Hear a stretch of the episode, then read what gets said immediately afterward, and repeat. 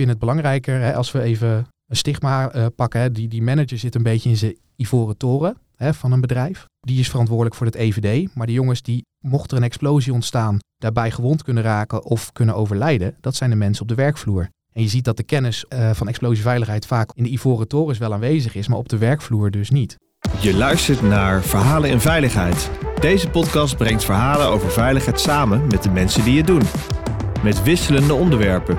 Verhalen vanuit de wetenschap, verhalen vanuit de praktijk, maar vooral verhalen die raken. Uw presentatrice is Orlie Polak. Welkom luisteraars, het is weer tijd voor een mooie podcast. Ik zit in de studio met Fokko van de Koppel. Hallo, welkom. Goedemorgen. Fokko is uh, veiligheidskundige en gespecialiseerd in ATEX en explosieveiligheid. Volgens Fokko draait het allemaal om begrijpelijke taal. En dit is ook precies het probleem. En ik heb ook een heel mooi kaartje net van hem gehad met hele duidelijke taal. Daar gaan we het straks vast over hebben. Zeker. Over hoe je eigenlijk mensen bewust maakt van de risico's van explosiegevaar. En daar draait het eigenlijk vandaag allemaal om. Kun jij ons eens vertellen, mij en de luisteraars, wat is nou het probleem? Nou ja, als we over explosiegevaar praten, praten we in dit geval over stofexplosies of gas- en dampexplosies. Dus het gaat niet over munitie en uh, explosieve vuurwerk bijvoorbeeld, hè, dat soort dingen. Dus het gaat echt over de risico's die je loopt uh, bij de bedrijven. Nou, dat is in Nederland is dat verwerkt in het uh, arbeidsomstandighedenbesluit. En je ziet gewoon dat er heel veel nadruk ligt nu op het stukje documentatie. Ja. Dus we gaan de risico's willen we duidelijk in kaart brengen. Mooie explosieveiligheidsdocumenten, hè, dat noemen we afgekort een EVD. En daar ligt de focus op. Terwijl ik denk dat hè, een risico-inventarisatie kennen we allemaal. Ja. Als jij alleen een risico-inventarisatie doet, dat betekent niet dat je de risico's beheerst hebt. Je hebt ze in kaart gebracht. En ja, ik begrijp wel wat je daarmee bedoelt, maar kan jij dat eens toelichten wat jij bedoelt met je hebt ze niet beheerst? Nou kijk, explosieveiligheidsdocument is een verdiepende RINE. Hè. Bij een risico-inventarisatie ga je kijken waar liggen mijn risico's binnen het bedrijf. In een EVD, explosieveiligheidsdocument, doe je dat eigenlijk ook. Je gaat kijken waar, waar zitten mijn explosierisico's. Dan ga je dat bepalen. Daar komen zones uit. Hè. Daar krijg je bepaalde zones. Dat betekent dat daar een explosierisico aanwezig is. Heel veel bedrijven denken, als ik een EVD up-to-date heb, dan ben ik er. En wat zouden ze eigenlijk moeten doen? Nou ja, dat betekent eigenlijk dat je weet waar je explosierisico's hebt. Dus dat betekent, de mensen die daar werken, die moeten bepaalde maatregelen gaan volgen om ervoor te zorgen dat ze geen ontstekingsbronnen daar uh, gaan introduceren. Want als we naar de branddriehoek kijken, hè, als wij een explosie willen of een brand, dat betekent dat we een ontstekingsbron nodig hebben. Ja. Dat betekent dat we een explosieve atmosfeer nodig hebben en dat we zuurstof nodig hebben. Ja, en dan zegt hij boem. Ja, en dan zegt hij boem. En de mens is daar toch in de zwakste schakel. Hè. We hebben afgelopen tijd wel geleerd dat apparatuur, hè, die kunnen we redelijk veilig krijgen. Maar de mens blijft toch altijd de zwakste schakel in dit hele verhaal. Kun je daar eens wat voorbeelden van noemen? Wat jij tegenkomt in de praktijk, dat, dat je denkt, oh my god, je gaat in deze zone, ga je dit doen. Why? Nou ja, lassen en slijpen. Ik was een keer bij een, uh, een bedrijf wat verf mengt met oplosmiddelen voor buiten. En die waren uh, lekker aan het lassen en het slijpen in dezelfde ruimte waar alle vaten met uh, oplosmiddelen open stonden. En daar waren ze dus dat soort werkzaamheden aan het doen. Daar krijg je dus vonken bij. Nou ja, ik zelf had zoiets van waarom ben je hiermee bezig? Maar die mensen wisten gewoon niet beter. En waar ligt dat dan aan? Nou, dat ligt met name aan het stukje bewustwording bij de medewerkers. Dat explosieveiligheidsdocument hadden ze wel. Dat lag bij de manager KAM hè, of uh, de veiligheidskundige. En wat je vaak ziet is een manager KAM die is bezig met compliance. Het up-to-date houden van alles wat met compliance te maken heeft. Een EVD wordt ook vaak gezien als, als iets van compliance. Dat moet ik hebben. De wet zegt dat ik het moet hebben. Als ik het heb, kan ik het vinkje zetten. En dan zie je dus gewoon dat daar de focus op ligt. En niet op het trainen en opleiden van de mensen. Om ervoor te zorgen dat daarbij die mensen het risico niet lopen. Je wil die mensen bewust maken van het risico, zodat ze weten wat mag ik nou wel in die zones doen en wat niet. Voor mij klinkt dit echt hartstikke logisch dat je dat doet. Dus als jij iemand in jouw uh, huis uitnodigt om ergens werkzaamheden te doen. En je hebt er een hele enge bulldozer oh nee, moet niet bulldozer zeggen. Je hebt er een hele enge bulldog lopen. Dat je zegt, hey, pas op voor de hond. Inderdaad. Ja, thuis doen we dat uh, waarschijnlijk wel. Alleen je merkt gewoon met dit onderwerp dat dat nog op heel veel plekken niet gebeurt. Er zijn een aantal bedrijven die dat wel goed doen. Hè. Dus ik zie natuurlijk uh, een heel hoop bedrijven. Maar er zijn ook gewoon genoeg bedrijven die hier nog geen invulling aan geven. Die echt kijken van ja, ik moet dat explosieveiligheidsdocument hebben. Van de brandverzekering, hè, die vraagt er vaak naar. Nou, ISZW, de, wat nu weer arbeidsinspectie heet, die zijn druk aan het controleren. Dus je ziet dat vanuit daar ook heel veel bedrijven komen. Help, ik, ik moet weer een actueel explosieveiligheidsdocument hebben. Maar het stukje opleiding en training, dat kom ik in veel gevallen, uh, is dat gewoon nog niet goed of onvoldoende uh, geregeld binnen een bedrijf. Dan heb ik meteen een vraag. Ligt dat ook een beetje aan de regeldruk die veiligheidskundigen hebben gekregen? Wat ik zie is dat we in een wereld zijn gaan leven waar uh, ja, pech moet weg. Alle risico's moeten uitgebannen worden. We moeten steeds meer verantwoording afleggen voor alles wat we doen. Excel-sheets bijhouden. Nou, we hadden het net over een leesbril die je nodig hebt voor een Excel-sheet. Ja, ja, klopt. Maar kost dat niet eigenlijk gewoon veel te veel tijd van die veiligheidskundigen om al die rapportages te maken? Dat klopt. En daarom denk ik ook dat het niet alleen bij de veiligheidskundigen moet liggen. Als ik kijk naar het stukje werken in gezoneerd gebied, daar gaat het dan om. Werken in een ATEX-zone. Dat is iets wat niet alleen de veiligheidskundige doet. Er is als het goed is een stuk werkvoorbereiding binnen een bedrijf, die klussen voorbereiden. Die moeten dus ook voldoende kennis hebben van dit onderwerp om de contractors die ze inhuren op de juiste manier te kunnen instrueren, de juiste informatie mee te kunnen geven, maar ook naar het eigen personeel. Je hebt vaak een werkvergunningenbalie. Die personen kunnen ook daarin een eh, steentje bijdragen. Dus inderdaad, dat hoeft helemaal niet alleen op het bord van de veiligheidskundige te liggen. Ik vind dat dat op veel meer plekken terug moet komen, zodat het uh, in de organisatie zit en niet bij één mannetje blijft. Want daar, uh, maar hij is toch een onderdeel van de werkvergunning? De veiligheidskundige? Nee, niet de veiligheidskundige, maar wel dat je gaat werken in een explosiegevaarlijke zone. Nou ja, ik zie nog vaak genoeg van niet. Dus dat zou het wel moeten zijn. Maar dan wil ik meteen wat voorbeelden. Zijn er ook branches waar je dat bijvoorbeeld wat minder ziet? Ja, hè, ik, uh, ik zie nu bijvoorbeeld in de houtbewerkende industrie, zie ik heel veel dat dat uh, gewoon niet geregeld is. En wat doen ze bij hout, wat explosiegevaarlijk is? Nou ja, bij hout zijn ze aan het schuren, aan het schaven, aan het zagen. Daar komt zaagsel bij vrij. En uh, dat zaagsel ga je dan afvangen met een afzuiginstallatie. En in de filterinstallatie, daar heb je dus het fijne stof zitten. Want dat filter, dat vangt dat eruit en zorgt dat het dan ja, of in een filterzak, uh, zeg maar beneden in een uh, bak komt. Of het wordt vervoerd naar een silo. En dat stof, dat is juist zo explosief. En ja, daar worden gewoon uh, allemaal andere handelingen ook in die ruimte gedaan. Waar die filter staat. Maar ook waar gewoon ATEX-zones geweest zijn. En dan vraag je van, ja, weten jullie wat de risico's zijn? En dan weten eigenlijk 9 van de 10 in die branche weten niet wat de risico's zijn. Nee, ik had hier ook nog nooit van gehoord. Ik wist niet dat dat zo explosief was. Waarom is dat? En hij wil meteen nieuwsgierig. Waarom is dat zo explosief, dat rest? Ja, nou ja, zaagsel, uh, houtstof is explosief. Dat moet je een beetje vergelijken met de proefjes van vroeger die je bij scheikunde deden. Dat is dan melkpoeder.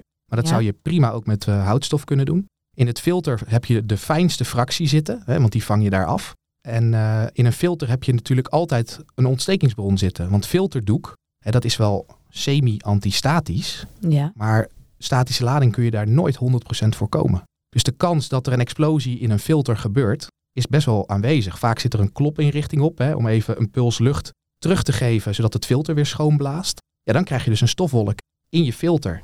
En nou, extra zuurstof, als ik jou begrijp. En extra zuurstof, ja. Dus je hebt een uh, optimale conditie. Je hebt dus uh, brandstof, zuurstof en die potentiële ontstekingsbron. Nou ja, en daarom gebeuren de meeste explosies in filterinstallaties. Oh, dat wist ik helemaal niet. Nee, en dus hoe vaak gebeurt het dan per jaar?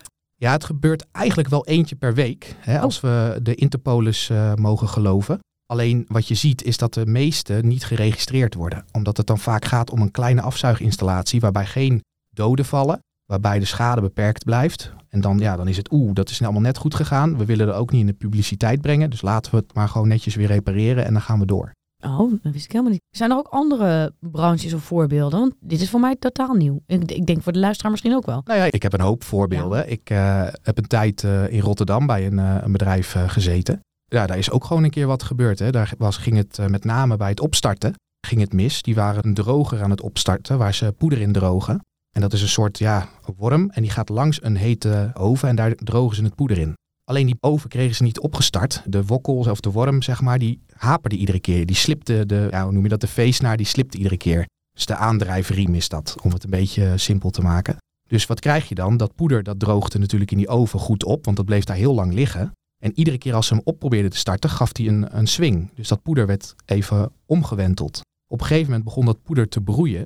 Hè, dus dat betekent dat het gloeinestjes worden. Dan, nou, dan, brandt het eigenlijk. Toen werd het weer omgewoeld, hè, dus weer omgegooid bij het opstarten. Ja, toen hadden we en een wolk, hè, want we hadden poeder erin zitten wat goed droog was. Dus dat is de juiste droogte had het. Je hebt zuurstof en je hebt een ontstekingsbron, namelijk die gloeinestjes in dat uh, poeder. En toen uh, is die droger ontploft. Ja, en Ik kan me ook voorstellen dat je dit vooral tegenkomt in branches waar ze niet zo stilstaan bij hun eigen materialen. Want ik was, eh, deze week was ik bij een opslag-overslag. Mhm. Dan heb je overal de ATEX-bordjes. En eh, Ja. dat is een van de meest ja, enge risico's die ze daar hebben. Dus iedereen is er onwijs op gebrand dat je je telefoon niet mee hebt. Mocht zelfs mijn iWatch niet meenemen. Nee. Dus dat alles moest af. En ik kan me wel voorstellen dat als je nu noem je twee voorbeelden... waar mensen misschien ook hun eigen product niet zo goed kennen. Nee, dat klopt. En het is ook wel lastig, hè? want als we naar poeders kijken, we weten van eh, brandbare vloeistoffen, weten we vaak, er staat op het etiket al brandbaar, dus dan weten we, oeh, dat is gevaarlijk. Maar als we naar melkpoeder kijken, ja, dat stoppen we in onze mond. Hè? Dat doen we s ochtends in de yoghurt of in de, in de eiwitshake.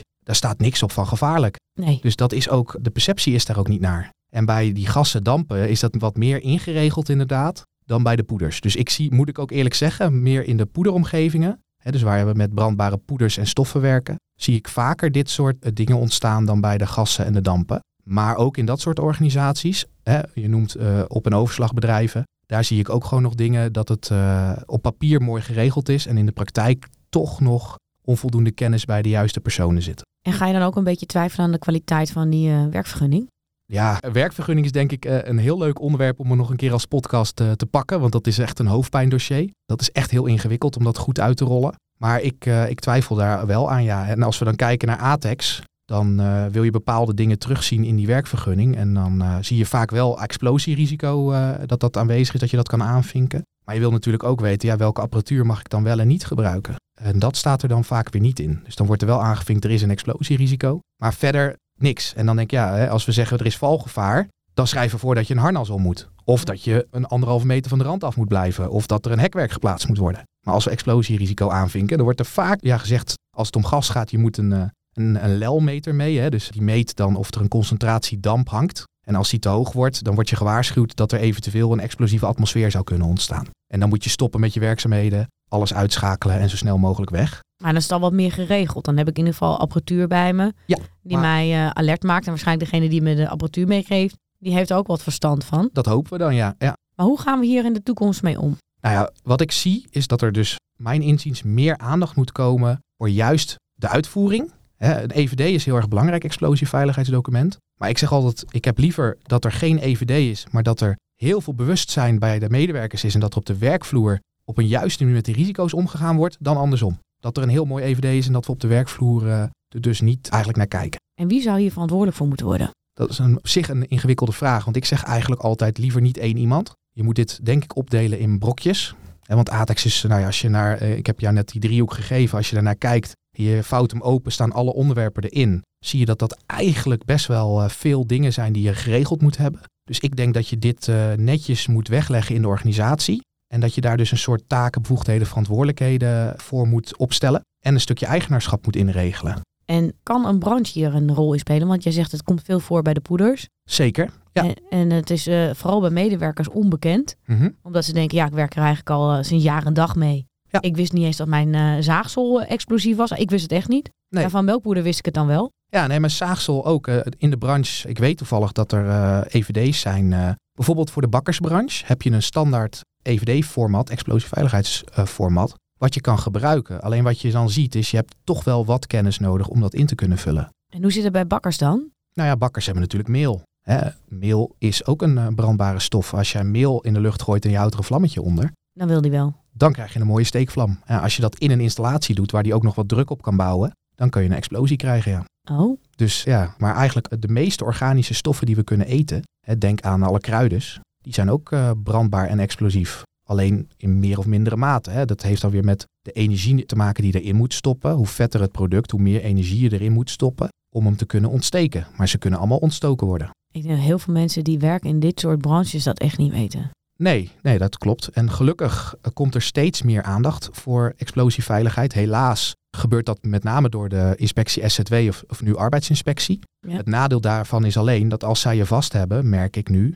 dan laten ze je niet meer los. En dat houdt in, ze gaan eh, letterlijk op de wet en regelgeving gaan ze jou eh, beoordelen. Dus nog meer op die papieren tijger. Nog meer op die papieren tijger. En dat vind ik zonde, want daarmee bereik je het tegenovergestelde. Het risico wordt namelijk niet beter beheerst. Je merkt meer dat er gewoon een soort vijandigheid ontstaat tussen het bedrijf en de arbeidsinspectie. Waardoor ze eigenlijk het onderwerp juist heel vervelend gaan vinden. waardoor ze er minder mee te maken willen. Als je iets vervelend vindt, wil je het minder vaak doen natuurlijk. Dan wil je er niet zo mee bezighouden. En dat zie ik nu een beetje ontstaan. En dat vind ik eigenlijk heel erg jammer. Want we zouden eigenlijk hetzelfde doel moeten hebben. Dat is namelijk een veilige werkomgeving creëren. En ik snap ook wel dat de inspectie moet handhaven. Maar daar zou ik ja, toch wel wat meer samenwerking. Dat zou toch wel kunnen helpen om die bedrijven echt een stap verder te helpen. En als je nu kijkt naar die nieuwe BZO, ik heb van klanten gehoord, uh, die hebben een brief ontvangen dat de regelgeving enorm wordt Klopt. getrokken. Dus je krijgt nu preventie moet je doen en je moet iets met cultuur doen. Ja. Hoe beïnvloedt dat jouw onderwerp? Nou ja, als je kijkt naar een veiligheidskundige, dan is ATEX een van de 30 onderwerpen die die moet oppakken. Dus ik snap ook heel goed dat die daar niet alleen maar oog voor heeft. Nou ja, het is bij BSO eigenlijk een beetje hetzelfde. Hè? Er komen weer onderwerpen bij die opgepakt moeten worden. Maar als het goed is en je gaat een betere cultuur creëren, je wordt je meer bewust van de risico's die je loopt als bedrijf, dan uh, wordt het op ATEX-gebied alleen maar beter van. Want we weten, we hebben explosierisico's. We gaan onze mensen gaan we, uh, daarop trainen. We zorgen dat de mensen ook feedback kunnen geven. Hè, van ik vind dit een fijne werkomgeving, deze methodes zijn fijn. Op die manier kun je ook betere werkmethoden ontwikkelen waar die mannen achter staan. Als je daar ATEX ook in meeneemt, ja, dan denk ik dat je daar uh, alleen maar profijt van kan hebben. En als we nou, we hebben het net een beetje ook over die inspectie gehad. Ja. Wie zou eigenlijk de dialoog moeten aangaan met die inspectie? Ja. Branches of verenigingen? Nou ja, inderdaad. Hè, vanuit de NVVK kunnen we misschien een keer uh, zoiets organiseren. Ik heb al een keer gezegd, want ik heb aardig wat klanten die hiermee worstelen. Dat ik zei van nou, ik zou graag wel een keer die dialoog aan willen gaan. En dan niet in mijn eentje, maar er zijn uh, nog een aantal specialisten in Nederland die dit onderwerp uh, hebben. Dat we gewoon een keer met z'n allen rondom de tafel zitten. En dus eigenlijk eens kijken van hoe kunnen we ja, toch wat meer van elkaar leren, denk ik. En, en dat we elkaar een stap verder kunnen helpen. Dat we niet te veel op die papieren werkelijkheid gaan focussen. Die is belangrijk, hè? Ja. Maar ik vind het belangrijker hè, als we even een stigma uh, pakken. Hè. Die, die manager zit een beetje in zijn ivoren toren hè, van een bedrijf. Die is verantwoordelijk voor het EVD. Maar die jongens die, mocht er een explosie ontstaan, daarbij gewond kunnen raken of kunnen overlijden. Dat zijn de mensen op de werkvloer. En je ziet dat de kennis uh, van explosieveiligheid vaak in de ivoren torens wel aanwezig is, maar op de werkvloer dus niet. Ja, ik denk dat daarom uh, de inspectie nu besloten heeft op veiligheidscultuur te gaan meten. Ja. Vraag natuurlijk meteen af, hoe gaan ze dat doen? Waarschijnlijk gewoon weer met, door middel van interviews of uh, ja, ja. ik hoop niet door het doorlopen van checklisten. Nee, dat zou niet goed zijn, nee. Nee, dus ja, ik denk dat het wel mooi is. Misschien een oproep ook voor luisteraars om zich aan te melden. Zeker. Bij een soort tafel. Ja, ik zou het graag doen. En gewoon heel open. En hè, we moeten van elkaar leren. En dat vind ik heel erg belangrijk. We gaan niet met vingers wijzen. Ik vind juist, we moeten openstaan voor elkaar. En juist van elkaar kunnen leren. Wat ik net ook zei, ja. Ja, dankjewel voor deze hele informatieve podcast. Ja, graag gedaan.